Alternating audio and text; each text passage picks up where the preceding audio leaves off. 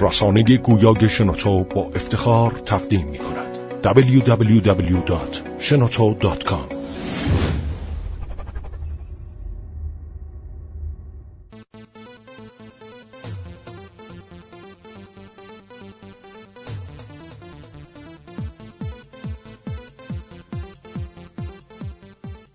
سلام. به قسمت دوازدهم پادکست کاریا و شنوتو خوش اومدین. ما در استودیو شنوتو هستیم و این هفته می‌خوایم با هماپو محمدی در مورد چرخش یا همون پیوت صحبت بکنیم.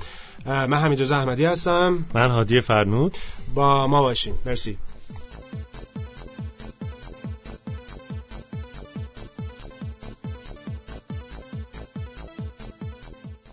سلام ماما جان. خوبی؟ سلام. خیلی خوشحالم که اینجا در خدمت شما هستم.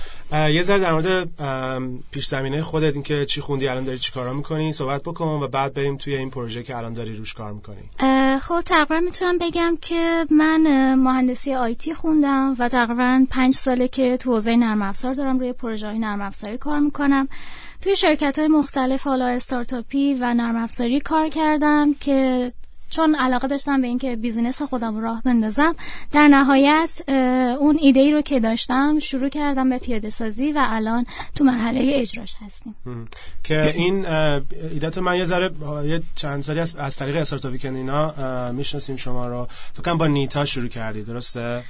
درسته البته این ایده خیلی وقت بود که تو ذهن من میچرخید و همیشه به این فکر می‌کردم چه خوبه یه پلتفرمی باشه برای اشتراک تجربه خرید آدما.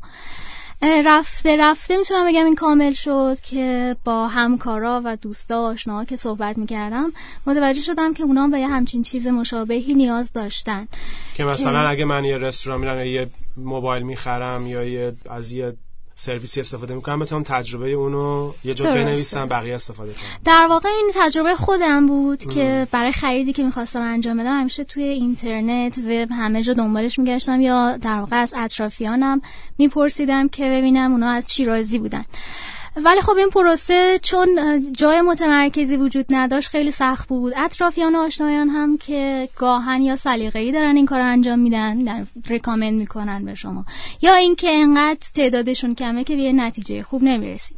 من همیشه به این فکر می‌کردم که اگه جایی باشه که اینا رو جمع کرده باشه می‌تونه یه ارزش آفرینی بکنه هم برای خریدار و هم برای فروشنده هایی که دارن یه جنسی رو میفروشن ولی خبر ندارن که مشتری و پشت سرشون چی دارن میگن. رفته رفته که در موردش حالا کار کردیم خیلی از مشاوره اومدن نظر دادن و حتی استارتاپ ویکندی که شرکت کردم و اونجا فیدبک های بهتری گرفتم در واقع کار به مرحله اجرایی اصلا نزدیکتر شد. بعد با یه نسخه خیلی ساده من اون موقع یه MVP که حالا اون موقع هم خیلی دقیق نمی‌دونستم بهش میگن MVP ولی با یه در واقع صفحه HTMLی که حتی خیلی از لینکاش استاتیک بود و شبه در واقع اون پلتفرم رو در واقع پیاده سازی کرده بودم اون کار رو شروع کردیم. در نهایت رفته رفته به این رسیدیم که اون سوژه اولیه که انتخاب کرده بودیم مثلا در رابطه با محصولات دیجیتال یک زمینه مشابهش در واقع مثلا توی دیجیکالا نقد و بررسی ها کامل داره انجام میده که من اونجا بهش توجه کرده بودم ولی نمی‌دونستم که می‌خوان به طور تخصصی ادامهش بدن. و ضمن اینکه مدل درآمدی که ما در نظر گرفته بودیم برای این نوع کالا جواب نمی‌داد. چون نیاز به یک متولی برند داشتیم که توی مثلا محصولاتی که وارداتیان خیلی نمی‌تونیم از لحاظ مستقیم وارد عمل بشیم. که در واقع موارد دیگه ای رو که خوب بود رو بررسی کردیم. بعد متوجه شدیم که نمونه های موفق خارجی هم داشته مثل یلپ که اونها روی یه سری حوزه های اصلا به طور تخصصی دارم کار می‌کنن ضمن اینکه خیلی از برندها و سرویس ها هم پوشش دادن. مثل رستوران مثلا بله یلپ به صورت تخصصی روی رستوران ها و حالا کافه ها هست منتها اکثر سرویس ها رو هم پوشش داده.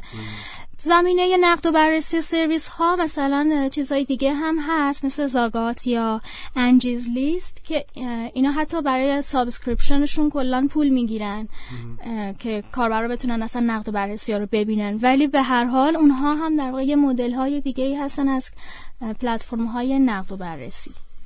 در خب پس چرخش اول از نیتا اون اولش می‌خواستی همه چیز رو پوشش بدی یا فقط محصولات دیجیتال محصولات بود؟ دیجیتال که بود. بعدش یه چرخش شاید نصف نیمه کردی روی رستوران و درسته. اینجور سرویس. آره. حوزه هایی که روی این قضیه میشه روش مانور داد دقیقا مثل هتل ها کافی شاپ ها و رستوران ها که خدماتی دارن میدن که lifestyle ه. خیلی زیاده منتها ما چون توی market فعلیمون مثلا برای رستوران خیلی کارها اجرا شده بود. ترجیح دادیم بریم روی بخشی کار بکنیم که کمتر پوشش داده شده و اصلا کمتر دیده شده. و از یک لحاظ دیگه هم برای اون مدل درآمدی که داشتیم به طور مثال کافی شاپ ها و کافه ها خیلی آلترناتیو های دیگه ای برای تبلیغات ندارن. مثلا رستوران ها می‌تونن بنر بدن خیلی جاها یا تراکت پخش بکنن و مثلا خیلی معمولا توی سایت های تخفیف گروهی زیاد دیده میشن و اینها. ولی کافه ها یک مدلی هستن که چون بیشتر اون سرویسشون فقط جاییه که دارن رزرو می‌کنن خیلی بیشتر نیاز دارن به اینکه توی یک شبکه سوشال باشن.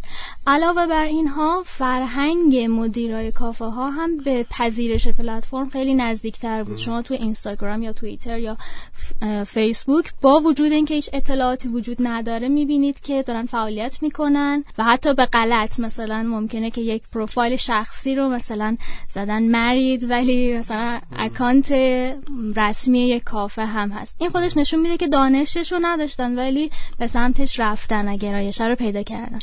که اینجا شما اصلا برندتون هم عوض کردین درسته؟ درسته.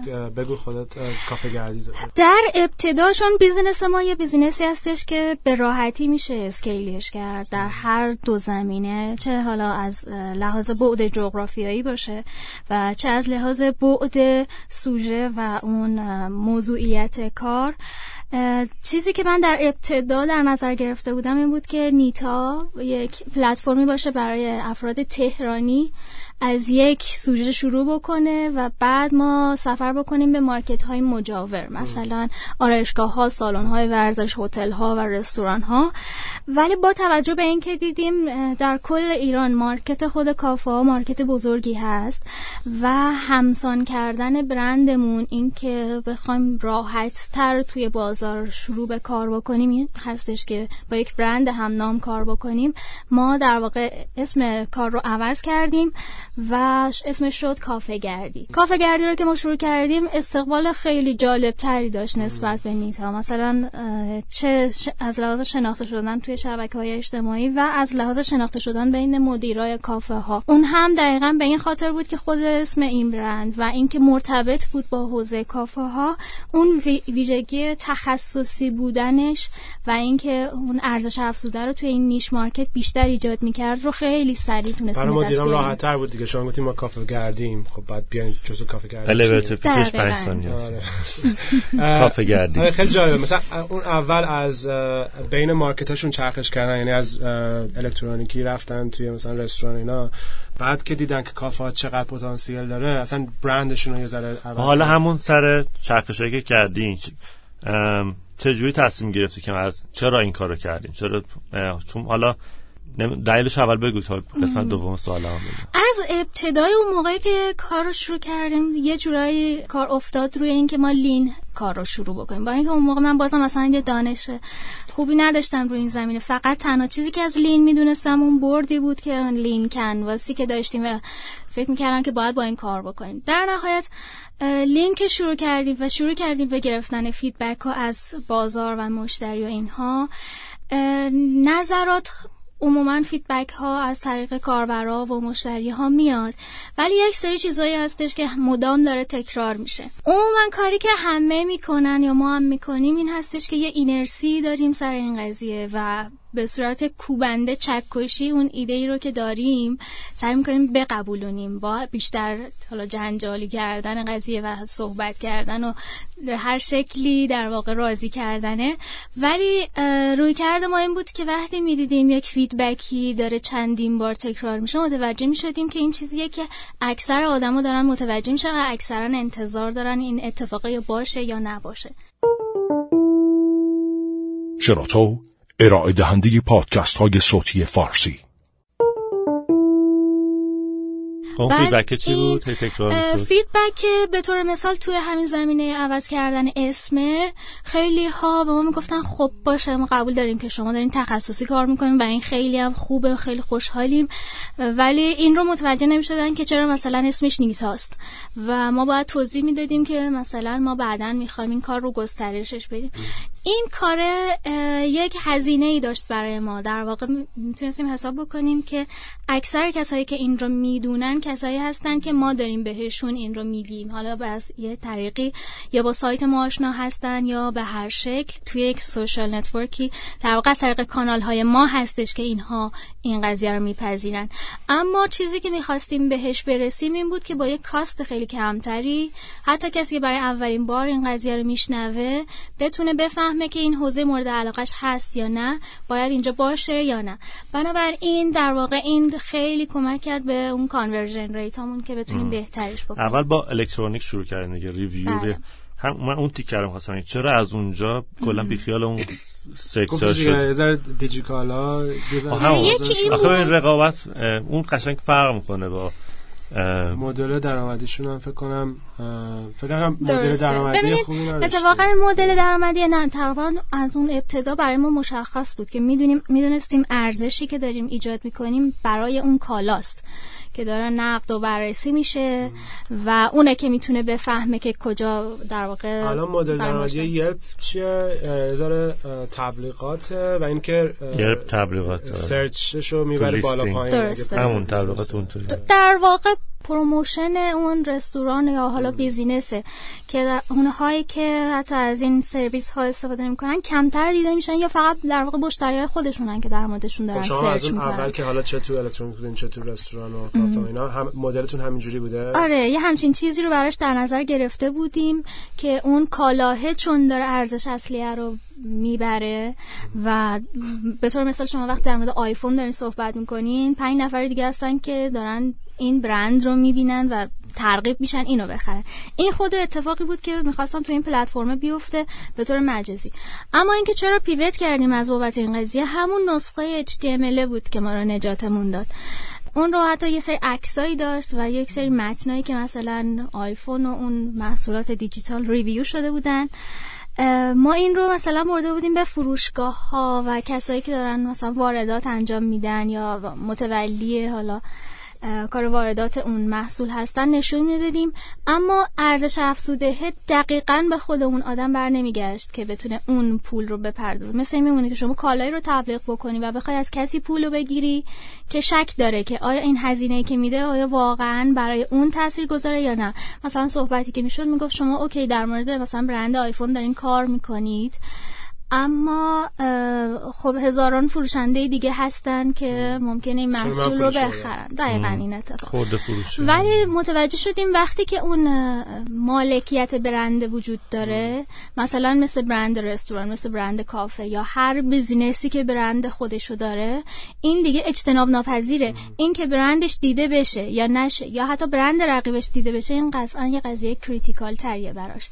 برای این پیوت کردیم اینجا. خب حالا توی پیوت کردن شما تیمتون چند نفره تو؟ دو نفر هستیم. آه پس یه ذره ساده تره چون یه خواستم این سوال بپرسم که وقتی پیوت می‌کنین یه یه تیم سه چهار نفره باشین قانع کردن بقیه که آقا این ایده دیگه الان باید بیخیالشیم بریم توی مارکت دیگه. این قضیه هماهنگ؟ کردنه. اتفاقا من یه مقاله قبل از این میخوندم که پیوت کردن همیشه یک سری هزینه هایی داره و همیشه حتی ممکنه یه سری آدمایی برن. بعد که میخوندم دقیقا یادم افتاد که برای ما هم این اتفاق افتاد. ما با اون تیم استارتاپ ویکندی که تشکیل داده بودیم کماکان داشتیم ادامه می‌دادیم فعالیت رو. ولی وقتی من این موضوع رو مطرح کردم که دوستان برای این قضیه جواب نمیدیم ما باید بریم سمت چیز دیگه ای مثلا مثل رستوران و کافه. خیلی از این نگران بودن که شما خیلی مثلا کار رو بازاری دیدیم که و با این کار اصلا موافق نبودن یا حتی business و اینکه یه. ممکنه یه عده از افراد تیم هم یه تعلق خاطر داشته باشن به اون قضیه که میشن. وجود داشته قبلا. این یه خورده زمان بره. حتی من یادمه که اون موقع که وقتی ما سعی کردیم چیز بکنیم اون دوستان از تیم جدا شدن. ولی به هر حال توی تیمایی که می‌خوان بیشتر با هم بمونن این قضیه زمان بره یعنی تا یه مدتی پیش میریم یه کسی اول متوجه شده این پیوت باید انجام بشه یه کسی ممکنه آخر از همه متوجه بشه. و اون هم بیشتر اینه که مبنای تصمیم گیری ها حرف آدم ها نباشه. وقتی مبنای شما فکت اون دیتا باشه نمیشه با اون فرضیتون رو وقتی داری میره آزمایش می‌کنی مثلا از آزمایشت نه نفر از ده نفر اومدن گفتن نه من یه همچین چیزی رو نمی‌خوام. دیگه اون قطعا خیلی توجیه می‌کنه کارو که این واقعا نباید بشه و این باید بشه. چون در واقع یه مسئولیتی رو هم به اعضای تیم داره واگذار می‌کنه که اگه این سرویس بره به یه زمینه برسه که مثلا شما نتونین در نهایت به اون چیزی که می‌خواین نزدیک بشه کاستش فقط خود شماست. ممکنه اون ایده اون ایده اولیه دقیقا صد درصد همون چیزی که می‌خواستین اجرا بشه. ولی در نهایت وقتی کسی اون رو نمی‌خواد یه هیچ چیز در واقع بی ارزشیه خب هما الان کافه گردی رو دارید چجوری می‌برید جلو؟ در چه حالیه؟ فکر کنم به چه جدید هم شاید رسیده باشین. اون رو هم بر ما بگید کافه گردی رو از همون ابتدا که ما می‌رفتیم جاهای مختلف پرزنت می‌کردیم متوجه شدیم که توی زمینه های دیگه نیازش خیلی زیاده. یک سری درخواستایی برای ما رسید مثلا از سازمان های بزرگتر که برای محصولات دیگه این پلتفرم بیاد با همین شکل به طور تخصصی حالا با همکاری اونها یا اینکه به صورت خدمات دهی مثلا؟ در مورد حوزه دوچرخه سواری اون هم نه به خاطر اینکه مثلا حوزه business بزرگیه. دقیقا به خاطر اینکه data ی market اصلا به هیچ عنوان نیست. و من تا حدود زیادی اطلاع دارم که خیلی از روش ها رو اون آدمی که مثلا اومد به ما سفارش داد و گفت من مثلا یه همچین محصولی رو می‌خوام خریداری بکنم ما گفتیم به صورت سرویس می‌تونیم به بفروشیم. این بود که من هیچ دیتایی از اینکه چه با چه مارکتی داره دست و پنجه در می‌کنه و اصلا اینکه چطوری میشه به اینها یه کانال دسترسی داشت چه رسانه ای میشه داشت که روی اینها تاثیر بذاره. از اون طریق در واقع می‌دید که مثلا این براش داره ارزش آفرینی می‌کنه. برای خود ما این قضیه که مستقیما وارد بازار آزادش بشیم امکان نداشت و حتما باید در واقع با یه همکاری یک برند و یه سازمانی که متولی اون کار هست همکاری می‌کردیم. که الان در واقع به این سمت رفته که این کار رو توی زمینه های دیگه هم بتونیم اجرا خب، بکنیم. برندتون چی میشه؟ برای اون کار نمیشه دو برای هر کدوم از اینها چون داره تخصصی کار می‌کنه چون برای مخاطب تخصصیش داره کار می‌کنه قطعا یک برندی برای خاص خودش رو داره. و ما از این نمیترسیم که مثلا حوزه کوچیک شده باشه. چون ارزش افزایی که این کار داره ایجاد می‌کنه روی, این نیستش که حتما یک حجم خیلی عجیب و غریبی و بیاره. مثلا یک کار دیگه مثلا در حوزه زمینه های مورد سرمایه گذاری که متوجه بود برای یک استان خاصی. مثلا باز با یه, یه درخواستی داشتیم که بتونن دقیقا مثل همین برای مثلا حوزه اون فرصت های سرمایه گذاری مثلا استان خودشون این کار رو بتونن انجام بدن. و خود اینها خیلی جالب بود برای من که مثلا ما رفتیم سمت یک چیزایی. این رو دیدیم که مثلا این business بتونه scale بشه ولی در عین حال باید اون feature مثلا تخصصی بودن رو حس بکنه برای اینکه مخاطبش رو می‌خواد به شکل قوی تری جذب بکنه. به همین خاطر. خب الان مشتری کافه گردی چجوری می‌تونن چه سرویس هایی استفاده کنن؟ خب، یه ذره در مورد خود کافه گردی هم بگیم که چه سرویس ببینید کافه گردی الان در واقع یه پلتفرمی است برای ارتباط کافهدارها و کافه گردها که کافه گردها میان در واقع اون کافه مورد علاقهشون رو پیدا می‌کنن یا review می‌کنن. ما یه search تخصصی داریم که توسط اون در واقع location base می‌تونیم نشون بدیم به افراد که دقیقا نزدیکترین کافه بهشون چیه. با یک کلید واژه یا حتی اسم محله منطقه یا حتی شهر و استان بتونن search بکنن و اولا که در نهایت یه برنامه های برای این search داریم که یک سری پارامترهایی شاید توش بتونه دیده بشه یا نشه. ولی به هر حال مدل درآمدی که الان داره این هستش که خیلی از کافه creator ها برای استفاده کردن از سرویس های ویژه تر مثلا اینکه بتونن توی promotion های خبری شرکت بکنن مثلا توی شبکه های اجتماعی promotion داشته باشن. یک account subscription ی رو می‌خرن به طور ماهیانه. و پلن هایی که داریم براشون مثلا سه ماهه شیش ماهه و یه ساله هست. که بیشتر کافه دارای زنجیره‌ای استقبال کردن. در مورد pivot کردن پس نتیجه که تو این یکی دو سال گرفتی رو می‌تونی مثلا تو یه جمله دو جمله خلاصه بکنی؟ البته pivot کردن واسه data یی که حداقل ما داریم خاص specific کار خودمونه. ولی اینکه چطور اصلا باید pivot کرد و اینکه چرا باید این کار رو کرد بیشترش باید data ی market باشه نه حتی فرضی و گمان اینکه مثلا با یه مشتری صحبت کردی حس کردی که نمی‌خواد یا می‌خواد. وقتی که شما اون مشاهدات به صورت fact بنویسی دقیقا متوجه میشی که چه چیزهایی داره تکرار میشه. scale خیلی خیلی بزرگ این قضیه. مثلا راهکارهای big data و چیزهای بزرگ هست ولی برای استارتاپ ها با همون چون با data ی کوچکتری دارن سر کله میزن و هوشمندترن همونی که شما با تیمت باشی داری marketing رو که انجام میدی feedback رو اصلا دریافت بکنی اون خیلی راحت کمک می‌کنه چون یه سری چیزایی قطعا داره تکرار میشه. بعد همراه با بازار حرکت می‌کنی و هی در واقع به اون product market fit ت خیلی نزدیکتر میشی. خیلی ممنون. این بود قسمت دوازدهم پادکست کاریا و شنوتو ما در استودیو شنوتو هستیم. خیلی ممنون هما که این دفعه با ما بودی. اگر می‌خوایم با ما در تماس باشین می‌تونین با توییتر کاریا @sign کاریا ایدیو در تماس باشین. توییتر من @هادی فرنود با ایو و توییتر کافه گردی ساین کافه گردی می‌تونن اطلاعات بیشتر بگیرن. خیلی ممنون. تا هفته دیگه. مرسی.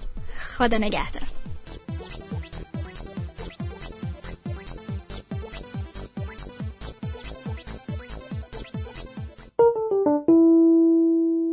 شراطو ارائه دهنده پادکست های صوتی فارسی.